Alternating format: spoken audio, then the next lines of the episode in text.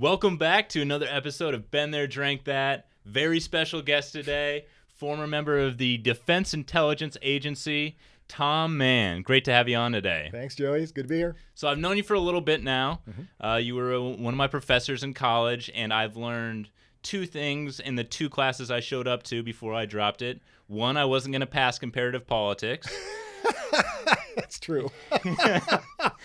and the second one is you're kind of a grade A badass. Uh, I don't know about that, but you know, So excited to talk to you about your life today.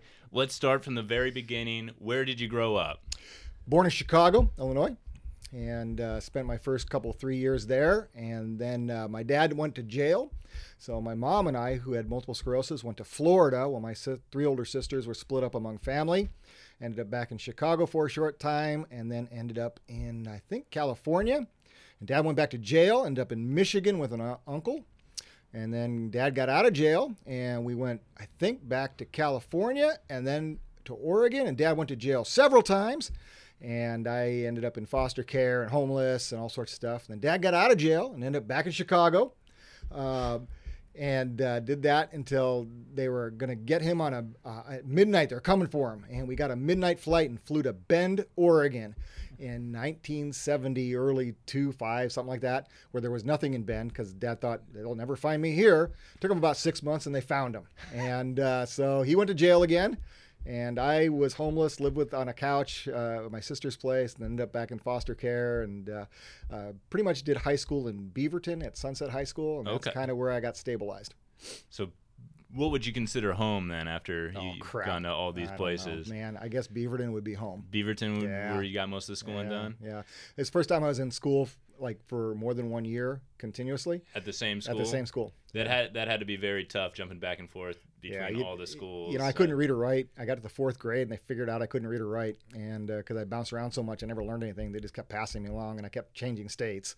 And so this was at Sylvan Middle School, or a little, uh, I guess, elementary school or something.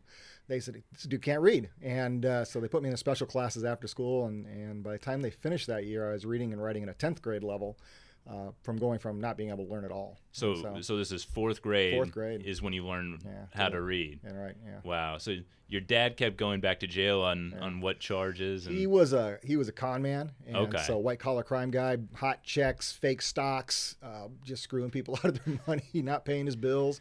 Uh, it was interesting because when he was out of jail, he would pretend like he had money. and He'd get like Diners Club cards and these old credit cards in the '70s. And you know, we lived at the Playboy Club. We lived on golf courses. We lived until they figured out he didn't have any money, and then we got kicked out and we were homeless. So we went from like opulence to nothing. Uh, being a, got kicked out of every apartment we ever lived in. No electricity, no food, just just nothing. Um, so yeah, it was really an interesting life because one week you'd be eating filet mignon um, and having everything at your fingertips. The next week you'd be on a street going, "Gosh, I hope someone picks us up to live with them here." yeah, that's got to be a really tough uh, bouncing back and forth like yeah, that. It's crazy. So you settle down in Beaverton. You do Yeah. high school in uh, in Yeah, Beaverton, yeah. and what, what school do you then? Went to Sunset High School. Sunset High School. Go Apollos.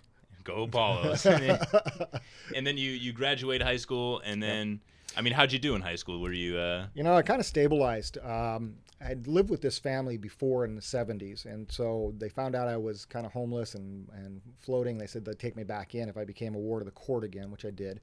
So then in high school, uh, 3.56 GPA. I was uh, in the drum major of the marching band. I was in all the symphonic bands and stuff like that. The journalism program was on yearbook. You know, you did all the things high school kids did, had friends, um, and was pretty normal until I became an emancipated minor at 17 and went to go to college, and then the wheels completely fell off. I didn't understand how damaged I was from all the abuse I'd suffered at home and in the foster care system and all that stuff. And then I was just a freaking dumpster fire. what what happened there? Uh, delayed onset post traumatic stress disorder Yeah. and uh, abandonment syndrome issues, and you know all the different uh, maladies you have. It was very very angry because when you're in the when you're in the system, you don't get to like share your emotions because they can do bad things to you. so you just bottle it up, gotta bottle it it up, bottle it up. bottled. And then once once I was out, man, I exploded. it was Yeah. just it was just wasn't good. And uh, but back in 1982, no one knew about this stuff. You know, the only people that had PTSD were combat vets from Vietnam, and so you just I drank heavily, you know, self-medicate as much as possible to try to make it work. And uh, went to college, went to University of Missouri in Columbia, I joined a fraternity, Alpha Epsilon Pi, and made it a semester before the money ran out because my dad didn't pay the bills again. And I ended up coming home uh, to Oregon, and I worked for about nine months, and uh, went back to school at U of O, and uh, did that. And so yeah, it was just, I, but I was just not not good. I couldn't hold jobs, couldn't hold relationships, couldn't do anything because my post-max stress was just so bad. What what you get with that is you get anger, trust issues, hypervigilance, where you never feel safe. Um, you have flashbacks, you have dreams that are fairly violent, uh, just all sorts of different things.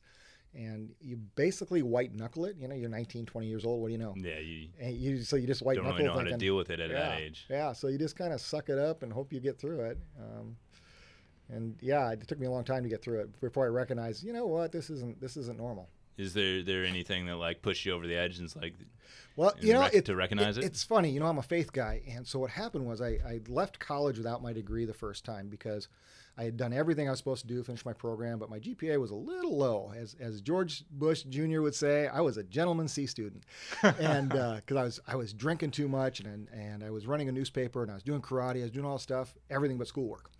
And uh, so what happened was a series of really hard events took place. My mom died my junior year in a nursing home. I hadn't seen her in about three years, and that was pretty rough. Um, and I graduated. This girl I wanted to marry got smart and said no, and so that was good.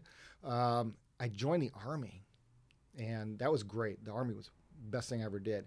I'm in the army. My foster brother from when I was in high school, he gets in a motorcycle accident and paralyzes himself.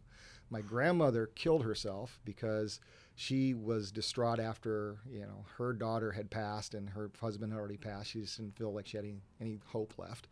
Uh, and then I wake up one day and I've hurt my knees in the army, and they're going to kick me out of the army.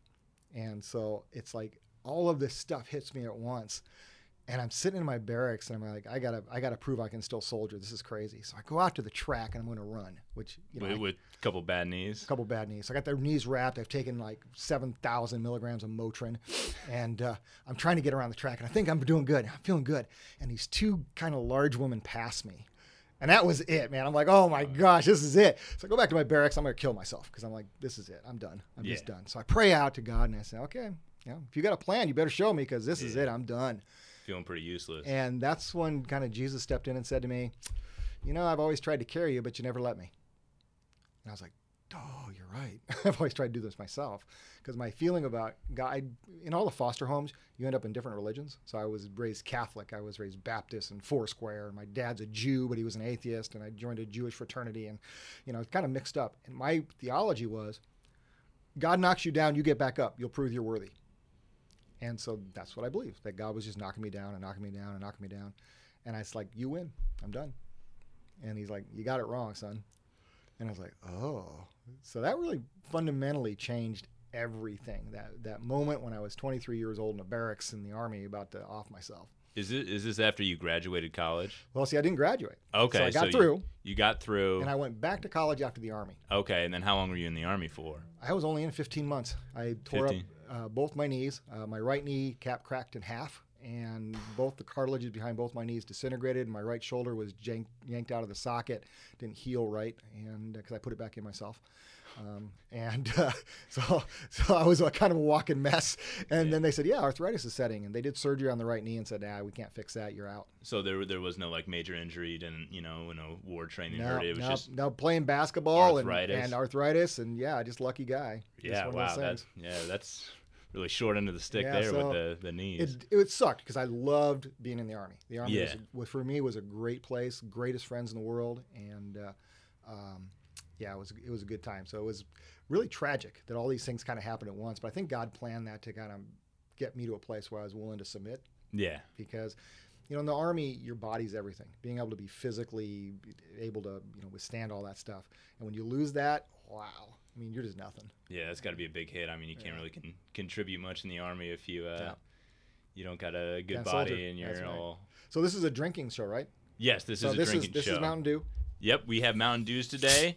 You're the only guest I've ever had that doesn't Yeah. have beer or coffee. I know Mountain Dew. I've never had a Mountain Dew before, so I'm pretty excited to try it. You have been deprived your whole life. We'll see about that one. We're to talk to your parents. Okay, there it is. What do you think of that? It tastes like Sprite with more flavor.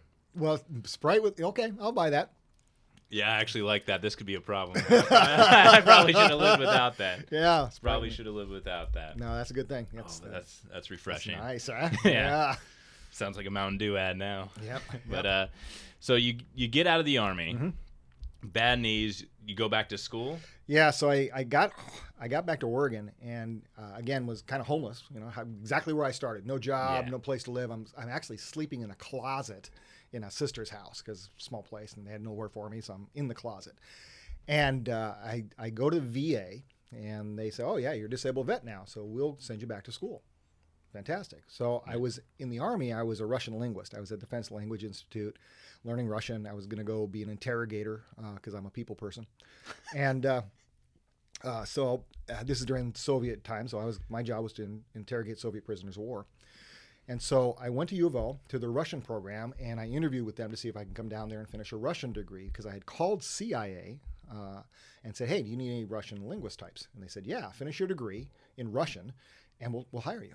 It's like fantastic. So I went back to school at U of O, and uh, I had a I had like 15 months of school to finish up to get my Russian degree because I had had so much schooling already in the army, plus all the stuff I had done there before. the strangest thing happened. Uh, God kind of gave me a do-over. I got to do some things and fix some things and you know try some things differently His way. And about halfway through this program, I get a letter from the journalism department. I had not even darkened their door, and the letter said, "It was hilarious." My undergraduate advisor says, "Congratulations, Tom. You've earned your degree. You've raised your GPA enough. Um, you, you are now uh, have your journalism BA." And then a handwritten note said, "It's about time, you asshole." I still I love that. So I got my journalism degree. I'm about to get my Russian degree with a certificate in Eastern European Studies, and the Cold War ends. Gorbachev quit, and I'm still pissed about it. And you didn't you didn't see that one coming. Nobody saw that one coming. Yeah. And uh, so next thing you know, the wall's falling down. Everyone's happy, happy. And uh, CIA calls and says, "I don't. We don't need any more We, Russian yeah, we don't need you. So I'm like, "Oh crap!" So now what am I do? So I ended up getting my degrees and then went in back into journalism. I had been a newspaper editor before, and I, I took a job in Silverton uh, as the editor of the Silverton and Mount Angel News and the Stayton Mail. And I did that for a few years before getting into politics.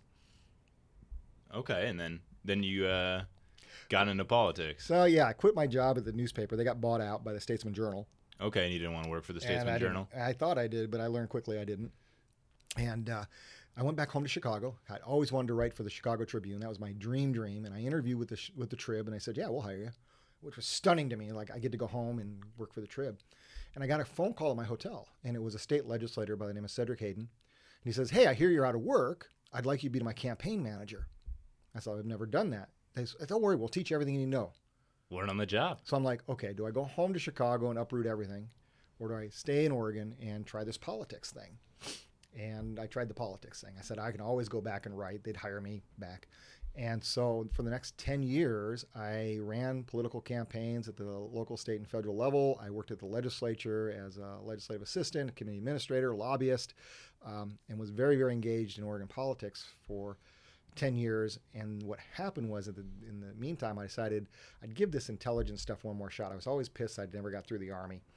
And so I got a master's degree in strategic intelligence from the American Military University, applied to all the agencies. I was about to age out. I was like 33, 34. You age out at 35. And uh, uh, Defense Intelligence Agency calls me. We want to interview you. Okay, do you want me to fly out? No, we'll do it on the phone. Okay, so, you know, John. right on the spot. So John Yeah. Smith calls me, not his real name, and uh, and it's funny. I met him later, and we do this phone interview for an hour. He says, "All right, uh, you'll get a call in so many weeks and telling you when your start date is." I'm like, "That's the oddest thing. Now you don't even know these people."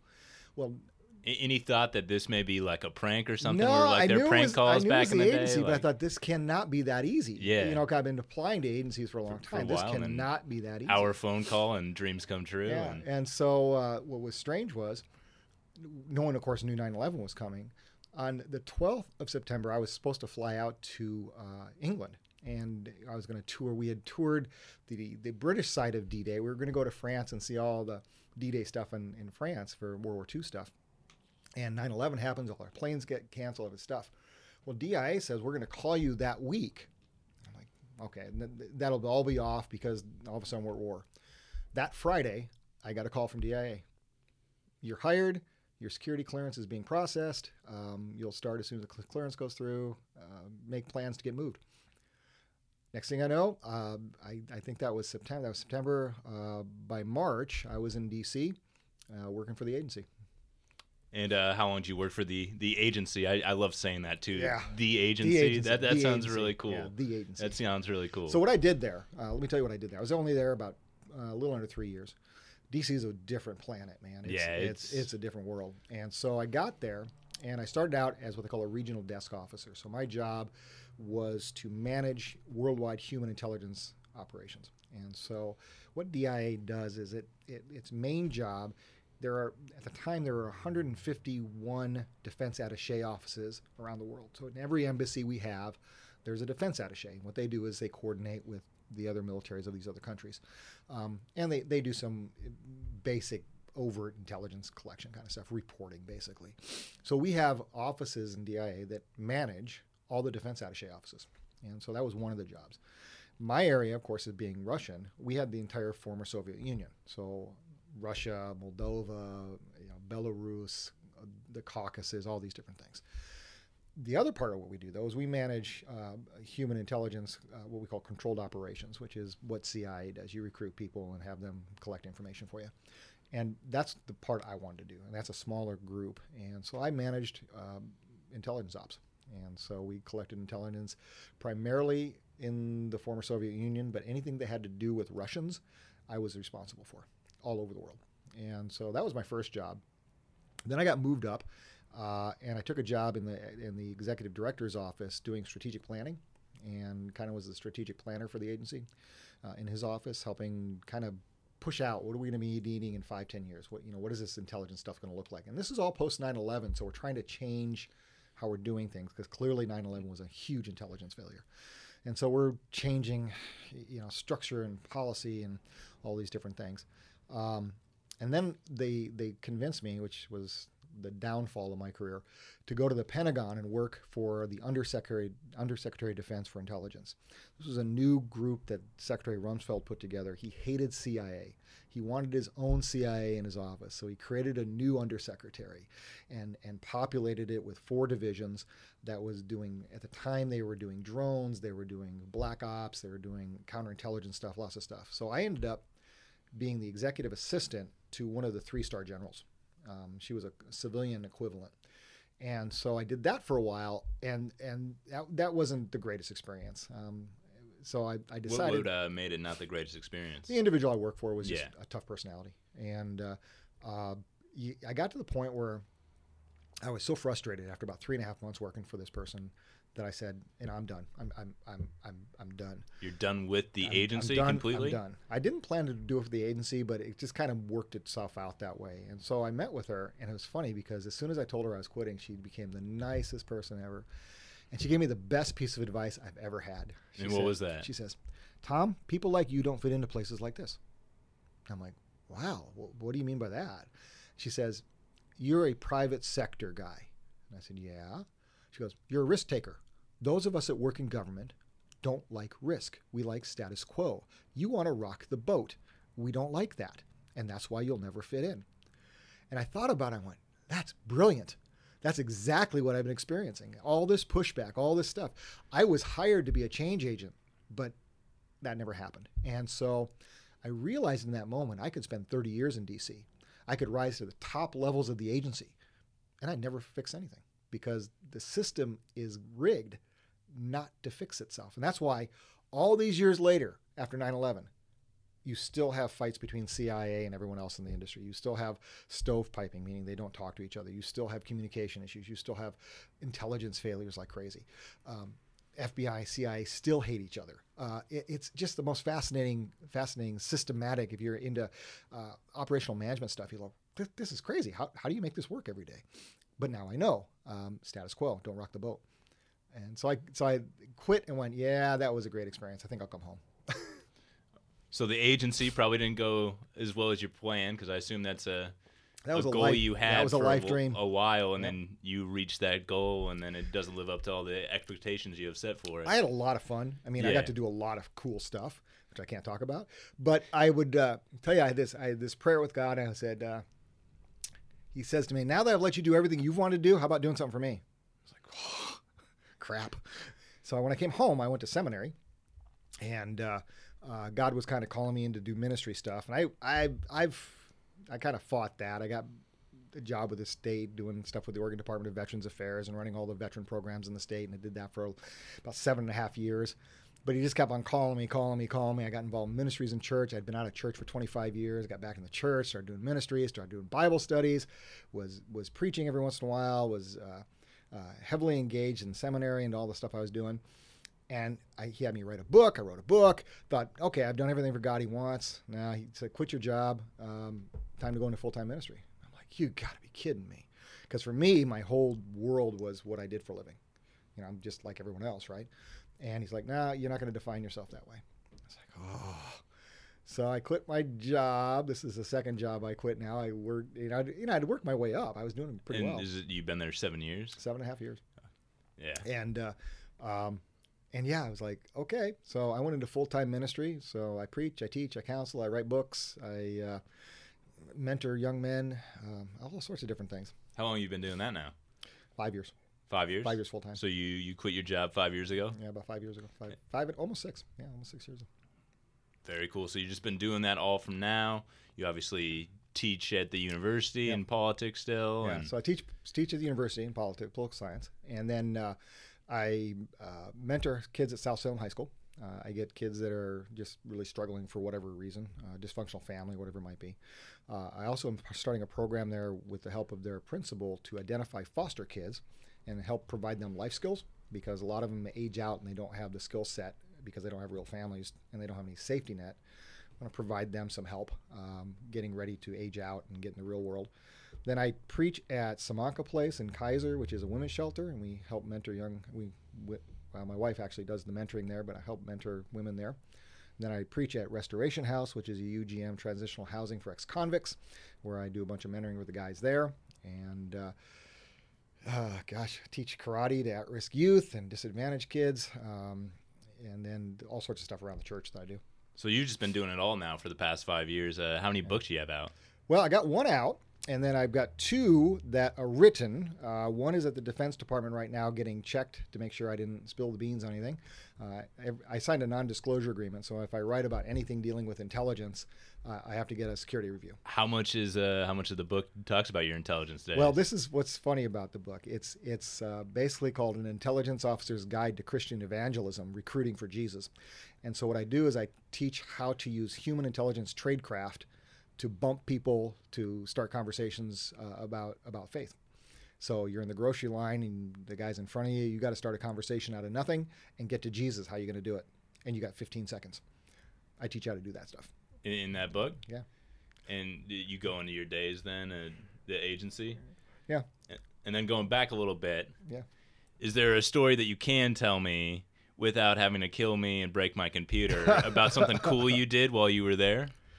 Uh, yeah, I suppose I can tell you this one. Um, we have there, there's a concept called uh, where, where the intelligence methods help each other out. So you can have uh, like human enabled SIGINT or or whatever it might be. So one day I'm looking through the reports and I notice in a signals report that one of the things we were trying to do after the Iraq war, after we invaded Iraq, was find the scientists. You know, we're looking for WMD. The scientists are the ones that probably created it. They know where it is, and we're looking for these guys. And so I'm a human guy, so I got guys on the ground searching. But I'm looking at the signals intelligence, and I see a phone call between one of our targets and someone out of the country. He's trying to get out of the country, and uh, nobody was reading these intercepts to tie it into our human intelligence stuff. And so I make a phone call. We get some satellites on where we think the phone call is being made from. I get all my ops bosses in and say, "Look, uh, I got I got the signals intelligence saying he's here. I got the satellite intelligence saying he's here. Why don't you get a team to go get him?" And uh, they did. It was great. we were pretty successful. Very cool. Very cool. Yeah. The other thing we did during the war, which was kind of, I mean, this was tactical This is why it's important. So the the the guard of uh, Saddam Hussein, the Fedayeen, they were the top like special force guys. They were using mosques and schools to hide in. And so, of course, we weren't bombing mosques and schools. Pretty right? smart on their you don't- part. You don't want to do that. Yeah. Um, Not a and good we look. and we were able to determine uh, where some of the bad guys were at one point, and, and we were able to call Florida to CENTCOM. CENTCOM called Iraq, sent a unit in, and wiped out a, a group that was hiding in one of the schools that we found out about. And so, um, yeah, DIA is a, a great organization. Love it to death. It's government, but um, uh, I, I think they do great work uh, on the military side of intelligence, and uh, very, very important work they do for all the commands. Very cool. Sounds like you've lived a very cool life, and now you Yeah. you got these these things going on in five years now of mentoring kids, preaching. Yeah. What what's been the most fun part about that? Most rewarding part of these last five years for you? I think watching the growth of these kids, you know, a lot of a lot of kids grow up in hard circumstances, and uh, if you can pour into them, and you don't know when it's going to make a difference, but what I've been able to see now that's been five six years, is you'll take a kid when he's 15 and pour into him, and you think you're just not making a dent in this kid, right? You're- know, but time they hit 20, 21, and, and you can see that the, the lessons you were teaching them are starting to come around, and they're making better decisions and they're being successful um, and they thank you for it because they recognize uh, that you're doing it. That's that's pretty rewarding. Uh, the book that I wrote, God's using it in a very powerful way. I've, I've, I've had the book go out. Alcoholics have stopped drinking, and people have been healed of, of decades long issues. And And what's the what's the name of this book? that one's called Do You Want to Be Healed? Allowing God to Heal Brokenness in Your Life. It's kind of my story plus how God brought me through my kind of counsel with Him. I always joke that Jesus was my therapist. Um, I spent about a year, I was a security guard in college, so I was walking around 13 miles a night around the sawmill talking to Jesus, just like, okay, I'm a nut. What are you going to do about it? and uh, got a lot of healing through that process. And uh, so I wrote uh, a book about my experience, but the the the philosophy and methodology I use in my counseling, because I'm a firm believer that a lot of people who have problems that comes from their childhood development structure. If you ever study psychology, there's a guy named Erikson that said between certain ages, there's certain childhood development pieces you get in your brain. If those get disrupted, it causes dysfunction as an adult because you learned them wrong. And so a lot of people who have had emotional, physical abuse, whatever it might be, uh, as a kid, will exhibit all sorts of crazy stuff as an adult because they're broken in that part of their childhood development. And so that happened to me, obviously. And so when I was able to kind of discern, oh, okay, I didn't get this part or I didn't get that part, you can go back then and, and repair it and be halfway normal. And this is what your book goes into. Yeah. And uh, where where could you uh, find that book to uh, purchase? Oh gosh, just go to Amazon or anywhere else and Yeah, you know, they- look, they look under my name. They all got it and they can find it. All right, very cool, very cool. That should be an interesting read. I'll I'll make sure to check it out. Great bathroom stuff. You can just put it in the bathroom, Just pick it up there. just pick it up. Yeah, it's a it's a quick read. Used every word I knew. very good, very good. Well, uh, I'm not a big social media guy, but you do one of my all-time favorite things in social media, and it makes my, all my Mondays better during football season. Yes. it's your it's your top ten of NFL Sunday. Yeah. You give your top ten takes Yeah. of things that happened on the previous Sunday, and then your opinion on who's going to win Monday night. And I love it. You're a diehard Chicago Bears fan. You suffered a nasty heartbreak last year. Just missed the kick. He's gone now. Double doink, boy. Double Ugh. doink. He's Oh, gone. You don't have to worry about that. How are your Chicago Bears going to do this year? You know, defense wise, they look really tough. I like Pagano as the uh, as the defensive coordinator. Um, Mac and all the guys are saying he's he's outstanding. Um, what's impressive to me is if we're soft, it's in defensive backs, and that's Pagano's specialty. So I'm looking for uh, Ha Ha Dix and uh, uh, Prince um, um, uh, Makakuma, I think whatever his name is. He's going to be great, and some. So I'm looking for that.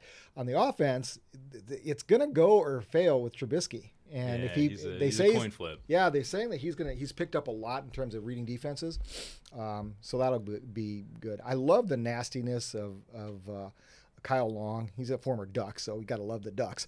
Uh, but he got a fight in, in training camp yesterday where he took a guy's helmet off and beat him with it, and, I'm like, yeah, that's Chicago Bear football right there. Don't beat your teammate, but Yeah. um, but he's nasty. and so you need that on the offensive line. He's been hurt for the past couple of years, so you know we they could be good. People are saying, watch out for the Bears. They could be a dark horse for a Super Bowl. Do, do you see that, or do you see? I do because else? of the defense. Okay. I do because of the defense. Are they your favorites to win right now? If you had hundred dollars to bet, no, if I had hundred dollars to bet, I think I think you can't root against the Patriots. Really, you think they uh, go back and do it again? You know, Father Time is going to be out there. He'll, they're always going to be in the hunt. Um, yeah, It'll be interesting. with Mahomes does Mahomes have a slump in this in his second year starting or not? it's always he- interesting is that second year. that second year when you got that full time starter Yeah. job, do you have that Yeah. sophomore slump per se? Yeah. And Or does he get hurt running around? Yeah, because people because people now know what he's going to do. yeah, that running Yeah. around doesn't seem to pay off too well for quarterbacks like Eventually they catch you. RG3, Eventually Newton. they catch yeah, you. they they get you. Yep. They get you. Yep. And then you're also a Chicago Cubs fan. Yep, that was heartbreaking You last night. Suffered Oh a little heartbreak. gosh. Bryce Harper walk off grand slam. That was just and wanted I and wanted to apologize for you to that. I just was the that darn bullpen. Uh, yeah, I mean, you you Darvish pitched a great game, and we're up two runs, and we, we got shelled the past two games. Beyond that, I think we lost by a total of twenty runs in the past two games. Uh, we're gonna win this game, and a guy, did you see that pitch? Just a meatball over the over the in center in, there. Yeah. and that, which is where he likes it, and, and it was high, and, and you, I don't think that ball's come down yet. He No, crushed that thing. Yeah, and by the time this podcast is released, it probably still hasn't come down either. Oh, yeah, man. he uh, he demolished that. Yeah, uh, heartbreaking. And and for the Cubs, who can't seem to win on the road, save their life, um, they're not. They can't win the division if they can't win on the road. And they and they got swept by Philadelphia. Gosh, ugh. Yeah, that, that, that's a tough series. Do you think they squeak in the playoffs? I don't know. I mean, I, I get this feeling like the '69 Mets, where we were ahead like 10 games, and the Mets caught us and took the division. Um, if the Cubs keep playing like they are, it's gonna it's gonna be Milwaukee. So we'll see. And then it'll probably be the New York Mets in the wild card, not us. Yeah, that. we, we've got to win on the road, and ugh, drives me crazy. well, October, That's why I drink Mountain Dew That's why I drink Mountain Dew. And Bang and all the other ones just to keep my nerves. Is Mountain Dew the favorite? Uh, you know, I've been a Mountain Dew fan for how many decades it's been.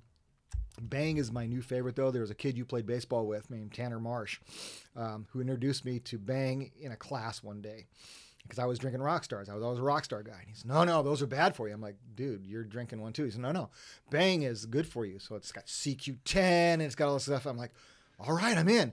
And now I'm addicted like a heroin addict. and uh, every day I got to have a Bang, and then sometimes I have a Mountain Dew on top of it. And yeah, it's like Ritalin, though, it just calms me down. Yeah, that's good.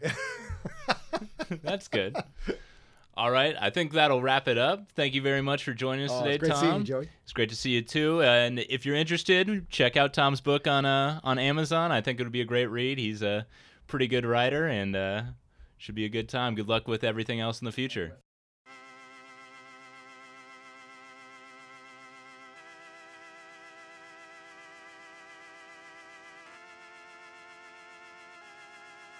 Fifteen hundred or nothing. Yeah, yeah, yo, yo, this one's for the people. All the bees that'll bleed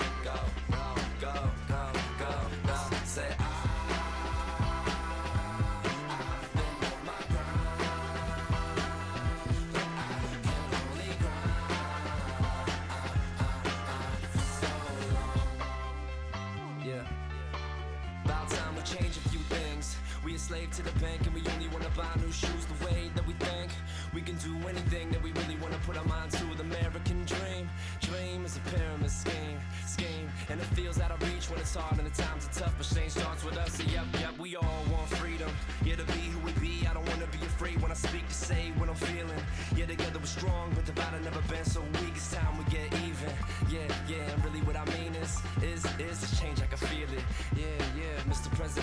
all gonna be okay. This one's for all of y'all, I'm the same as all of y'all. I'm on my shit, I work real hard enough for every little bit that I get, but this is all I need. So sing this song with me. It goes like, so sound like this. Everybody start clapping hands. It's like, it's like.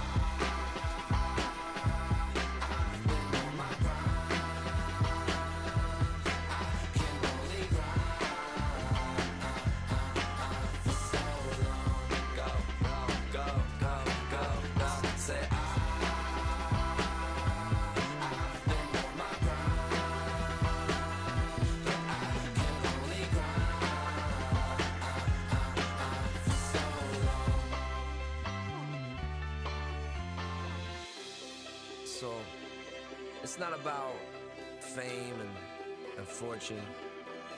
It's about believing and believing in yourself and understanding that that this life is it's life.